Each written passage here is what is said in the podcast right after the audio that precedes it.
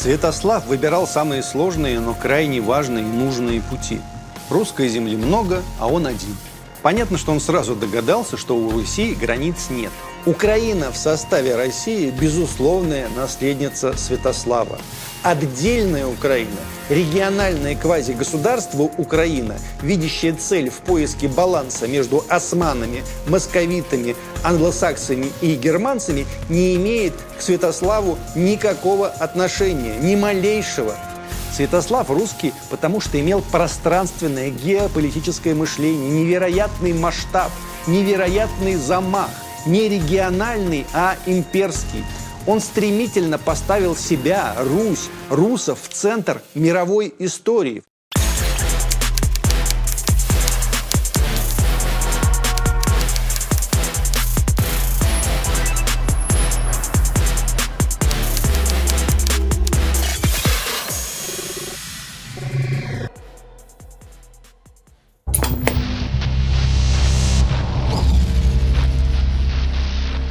Весной 972 года, 1050 лет назад, печенеги убили князя Святослава. Сегодня будем говорить о нем, о русском князе Святославе. Кто был главным соседом Руси изначальной, молодой и полной кипящих сил? Во-первых, конечно, Византия. Византийцы называли себя ромеями и считали себя наследниками Римской империи. Мы их называли греками. Вообще, ромеи считали себя центром Вселенной, а свою историю считали историей мира. Как кто? Правильно, как американцы. Они не скрывают в своем кино, что считают себя наследниками Римской империи. Дальше еще забавней. Ромеи ожидали конца света и были уверены, что начнется он с них. Ну, как американцы в своих бесконечных фильмах. Правда, тогда интеллектуалы писали комментарии к библейским книгам и к апокалипсису, а сейчас кино снимают. Но суть примерно та же, только ума пожиже. Но вот что удивительного вычитали тогда ромеи. Да и нынешние американцы тоже иногда примерно то же самое вычитывают, только из других книг. В греческом переводе книги пророка Иезекииля сказано «И бысть слово Господне ко мне, глаголя «сын человеч», утверди лице твое на Гога и на землю Магога, князя Рос. А в Апокалипсисе указывается, что перед концом света народы Гога и Магога, находящиеся на четырех концах земли, пойдут к священному граду и, цитата, «будет число их, как песок морской». Оставалось, короче, только понять, где этот самый народ рос и где их князь который угробит всех ромеев. Большинство комментаторов считали, что народы Гога и Магога живут на севере, ну то есть где мы с вами живем. А когда на севере появились русы, ромеи все поняли. Между прочим, русов ромеи называли росами. Сами росы так себя не называли, только русы. Русы из русской земли. Они называли росами.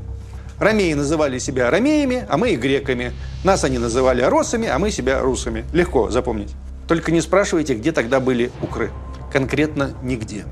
Константинопольский патриарх Фотий в 867 году упоминает так называемый народ Рос. Цитата. «Для многих многократно знаменитый и оставляющий позади в свирепости и кровопролитии, который поработил живших окрест». Столица Росов на тот момент, узнали ромеи, была в Киеве. Вот в этом самом граде Киеве сел князь Игорь. А сын его, Святослав, стремительно мужающим подростком сидел в Великом Новгороде, на другом конце земли Росов. Также у Росов были города Смоленск, Любич, Чернигов и другие. Когда после поражения Игоря к ромеям явились послы Росов, русов, они тоже выглядели по-всякому. Имена носили самые разные, но неизменно говорили о себе, что посланы от русского князя из русской земли. Это очень важно.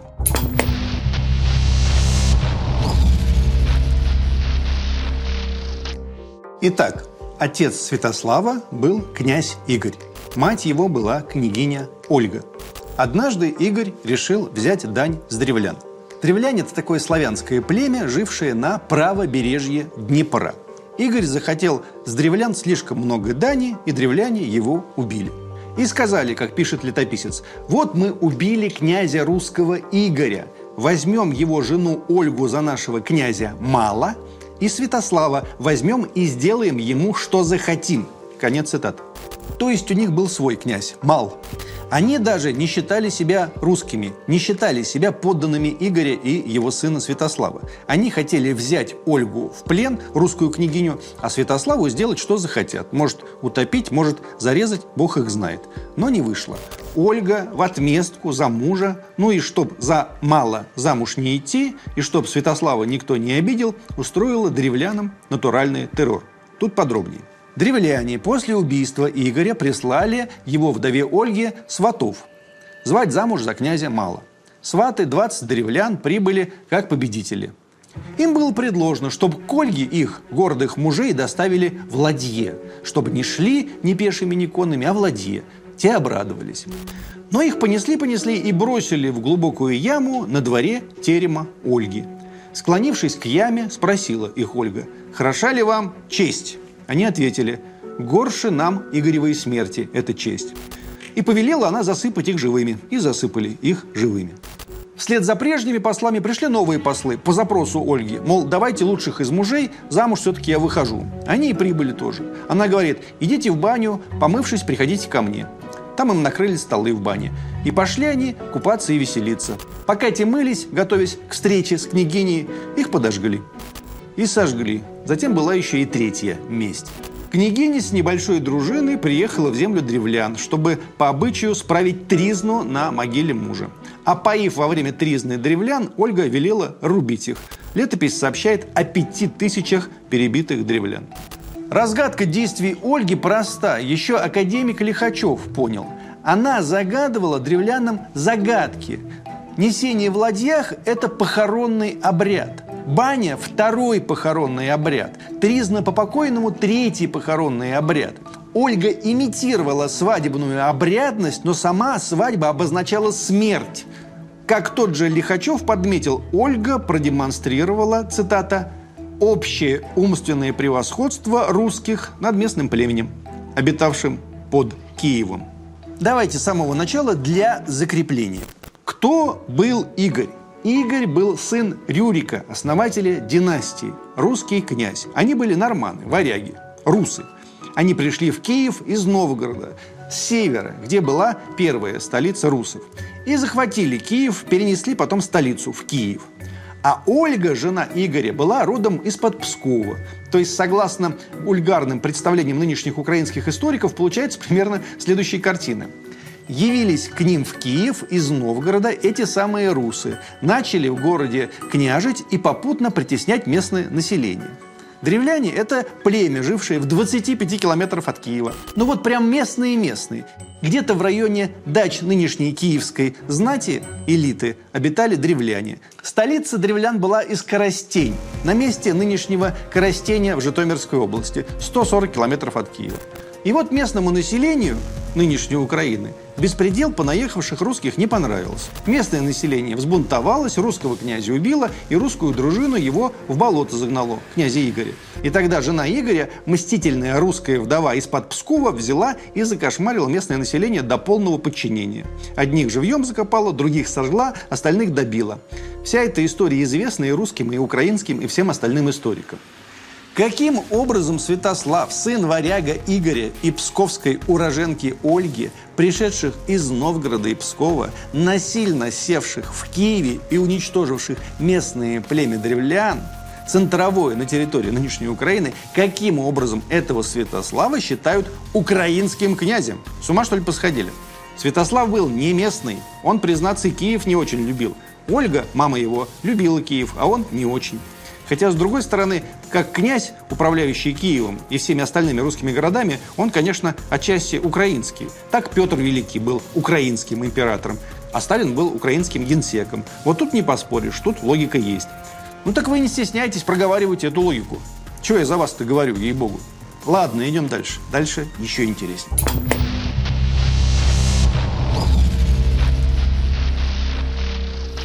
Святослав Игоревич унаследовал престол в 945 году. Когда Святослав вырос и возмужал, стал он собирать много воинов храбрых и быстрым был, словно пардус, то есть гепард. И много воевал. В походах же не возил за собой ни вазов, ни котлов, не варил мясо, но тонко нарезав конину или зверину или говядину и зажарив на углях, так ел. Не имел он ни шатра, но спал, постилая потник с седлом в головах. Такими же были и все остальные его воины. И посылал в иные земли со словами «Хочу на вас идти». Тысячелетие прошло, а до сих пор гордость охватывает за своего князя, когда слышишь эту речь летописца. С кем начал воевать Святослав? О, это интересно. Все знают, что воевал он со всеми подряд, но надо же разобраться детально. 964 год дает бой Вятичам – это вроде бы свои, наши племена. На самом деле история чуть сложнее. Два ляха, ну то есть поляка, пришли и сели. Один Радим сел править на реке Соже, а другой Вятка на реке Оке. Племена получили свои имена от своих ляжских, то есть польских властителей – Радимичи и Вятичи.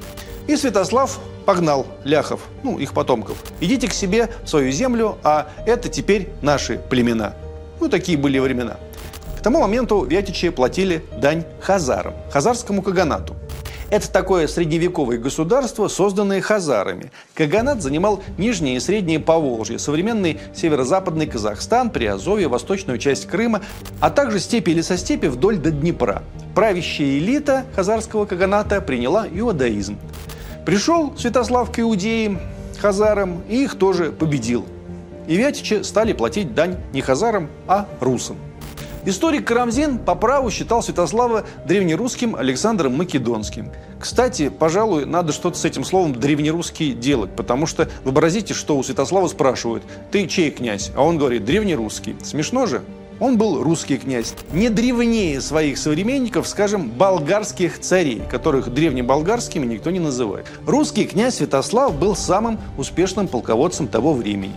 Примерно 10 его военных походов закончились победами. Читай, расширением территории и сфер влияния русского государства.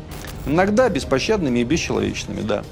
Святослав вытеснил хазарское войско в город Саркел, форпост Хазарии на западе. Под Саркелом разбил войско князя Кагана – Осада продлилась недолго. Когда Саркел пал, защитники были жестоко биты. Жители разбежались, а город был сожжен до основания. На его месте Святослав заложил русский форпост – Белая Вежа.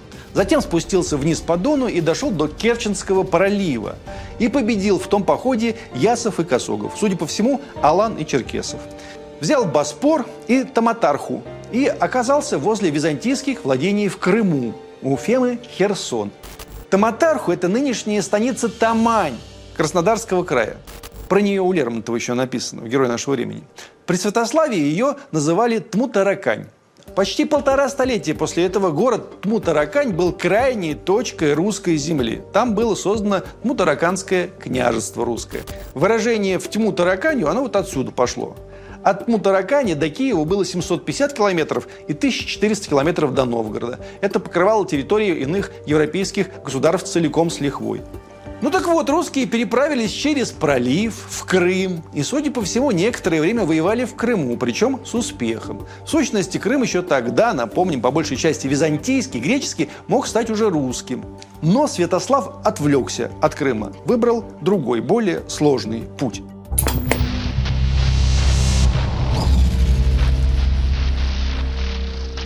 Святослав выбирал самые сложные, но крайне важные и нужные пути. Русской земли много, а он один. Понятно, что он сразу догадался, что у Руси границ нет, но надо было выбирать, в какой именно стране этих самых границ нет. К чему было идти на Крым, если можно взять Царьград? Тогда и Крым будет наш. В это самое время о чем-то уже догадавшаяся Византия отправила к русам в Киев сына херсонесского стратега Патрикия Калакира с 15 кентинариями золота. 15 кентинариев золота – это около 455 килограмм золота, полтонны золота. И это был только задаток. За что? Главная цель Калакира была уговорить Святослава не идти на Херсонес, не идти на Крым. «Крым наш», — говорили ромеи. «Вот вам полтонны золота, только не ходите туда». Согласно византийским хроникам, Калакир уговорил Святослава идти на Болгарию вместо Крыма. У Византии с Болгарией были сложные отношения. Византия платила Болгарии дань. Калакир якобы сказал Святославу, мы хотели печенегам дать золото, чтобы они пошли на Болгарию. Но ты, Святослав, страшнее печенегов. Ты вообще всех страшнее. Давай ты захватишь Болгарию и возьмешь ее себе. Всю Болгарию захватишь целиком. И мы еще тебе дадим золото. Цель и здесь у ромеев оставалась прежней. Не трогайте наш Херсонес, не забирайте у нас Крым, возьмите лучше вот Болгарию, мы доплатим. Но поход Святослава на Балканы был и без этого золота предопределен. Святослав собирался идти на Болгарию в силу нескольких причин. Русский летописец сообщал, что славяне вышли из земель дунайских, и Святослав мог быть уверен, именно там точка исхода народа, и надо к ней вернуться. Не стоит думать, что такие вещи не были свойственны нашим предкам. Они отлично понимали, что это такое, пусть даже Святослав наполовину был норман. Но на другую половину он был славянин, сын своей матери. Он собирался на Болгарию потому, что с Болгарией еще и были сложные отношения. Они были испорчены, более того. Но зато для борьбы с болгарским царем ему нужен был нейтралитет Византии. О всей Болгарии при этом речь даже не шла. Святославу был нужен Переславец и ряд городов по Дунаю. Как говорится, нам чужого не надо, а вот Русь от Мутаракани до Переславца на Дунае и от Новгорода до Киева – это в самый раз, это по нам. Переславец на Дунае Святослав хотел сделать столицей Руси вместо Киева. Это был важнейший город для торговли русов. Святослав там бывал, там были поселения русов. И Святослав понимал, как славно это место, как чудно оно, как нужно оно ему и его пресветлой Руси. Святослав говорил о Переславце как о середе, то есть середине русской земли, где, цитата, «все благая сходятся». Версия, что Византия использовал Святослава как ЧВК, частную военную компанию, нелепа. Святослав был не только великий воин, но и блистательный дипломат, знавший, чего именно он добивается. Золото – это ерунда, он не был пиратом. Летопись сообщает, что к дарам Святослав отнесся равнодушно. Если бы он ценил золото, он не провел бы всю жизнь, всю жизнь целиком в походах. Немыслимая государственность – вот что влекло его как потом будет влечь Иоанна Грозного, Петра Великого, Екатерину и Сталина. В 968 году Святослав вторгся в Болгарию. Ему удалось это сделать внезапно. В этот раз и Дунавы он не говорил. Он отплыл из Керченского пролива, обогнул Крым, пару раз остановившись по дороге и подумав, хорошая земля будет потом у меня, и затем вошел в устье Дуная – Святослав разбил болгар в битве под Доростолом, взял следом множество городов и обосновался в устье Дуная, в Переславце. Все сказал. До свидания, Киев. Теперь я тут буду править. Теперь здесь столица. Но в тот же год печенеги напали на Киев. Печенегам, скорее всего, заплатили разбитые, но не убитые хазары. Но, возможно, и Византия тоже заплатила, которая понимала, какого зверя, того самого апокалиптического роса, она теперь имеет под боком. Святослав поспешил обратно в Киев. Там все-таки была мама.